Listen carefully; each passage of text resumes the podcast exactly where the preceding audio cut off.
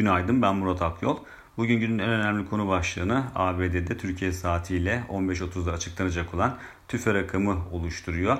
E, ağırlıklı beklenti önceki ay %5.4 değerini alan yıllık bazda tüfenin çok ciddi bir değişim göstermeyerek bu seviyeden çok fazla uzaklaşmayacağı yönünde.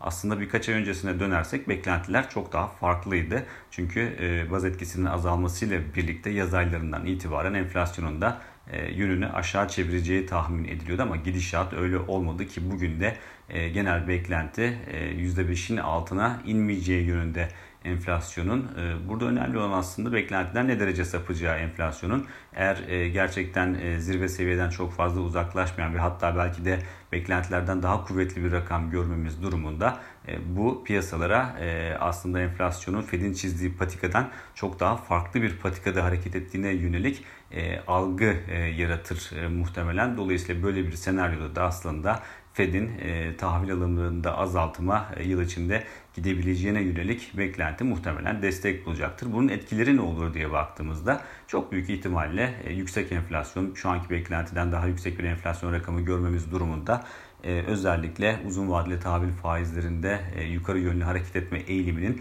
biraz daha belirginleştiğini görebiliriz. Özellikle Fed'in sıklaştırma yapabileceğine yönelik tahminlerden dolayı bu böyle olacaktır. Tabi normalde enflasyonun yüksek gelmesi para birimi üzerinde baskı oluşturan bir unsur olarak çalışır ama burada e, Fed'in sıklaştırmaya yaklaşacağına yönelik bir algı çalışacağı için e, tahvil faizlerindeki yukarı yönlü eğilime paralel olarak e, böyle bir senaryoda e, doların da destek bulduğunu görürüz muhtemelen. Bu da tabii ki e, paritede aşağı yönlü eğilimin biraz daha belirginleşmesine neden olur.